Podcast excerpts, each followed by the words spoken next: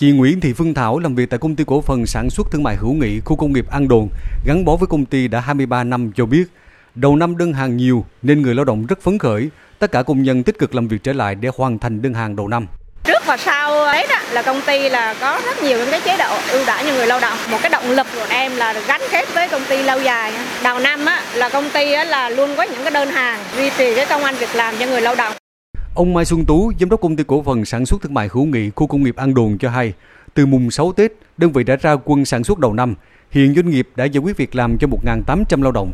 Thu nhập bình quân của người lao động là 9 triệu đồng một tháng. Đến hôm nay, số công nhân quay trở lại làm việc đạt tỷ lệ 97%. Trước Tết, công ty này cũng đã trao quà Tết tặng người lao động hoàn cảnh khó khăn, hỗ trợ lương thưởng Tết tháng 13. Ông Mai Xuân Tú cho biết thêm, đầu năm đơn hàng tăng khoảng 30% so với năm ngoái, nên doanh nghiệp đang tuyển dụng thêm khoảng 400 lao động. Tình hình à, ra Tết một tín hiệu rất là vui. Cái tình hình biến động lao động nó không lớn thì nó vẫn đảm bảo đủ nguồn lực để chúng tôi à, phục vụ để duy trì sản xuất. Chúng tôi à, chăm sóc cho người lao động bằng cách là vẫn thưởng theo thâm niên kết quả sản xuất kinh doanh thì so với các năm khác cao hơn khoảng 20%. Ra Tết có một tin mừng là đơn hàng cũng rất là nhiều, tiếp tục duy trì sản xuất, cải tạo môi trường sản xuất và xúc tiến các cải tiến kỹ thuật, nâng cao năng suất để đảm bảo thu nhập cho người lao động. Nhiều đơn vị doanh nghiệp ở thành phố Đà Nẵng duy trì các chính sách an sinh xã hội để người lao động yên tâm làm việc.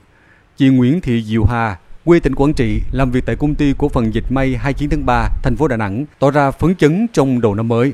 Vào đây để làm việc cùng với à, không khí hô hởi của công ty, à, để cùng các à, anh chị em tham gia sản xuất để đẩy mạnh năng suất kịp cho tiến độ sản xuất và xuất hàng của công ty ạ.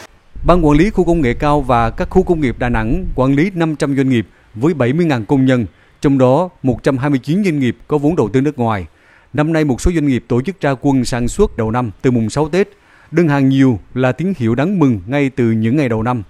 Theo ông Lê Văn Đại, Phó Chủ tịch Liên đoàn Lao động thành phố Đà Nẵng, dịp Tết Liên đoàn Lao động thành phố Đà Nẵng tổ chức trao 20.000 suất quà Tết, tổng trị giá hơn 10 tỷ đồng tặng đoàn viên công nhân lao động hoàn cảnh khó khăn, bị tai nạn lao động bệnh nghề nghiệp, mắc bệnh hiểm nghèo hoặc bị ảnh hưởng thiên tai, bị mất việc, giảm giờ làm. Liên đoàn Lao động thành phố còn trao 40.000 phiếu mua hàng, tổ chức chợ Tết công đoàn, chuyến xe công đoàn đưa người lao động về quê đón Tết. Ông Lê Văn Đại cho biết thêm.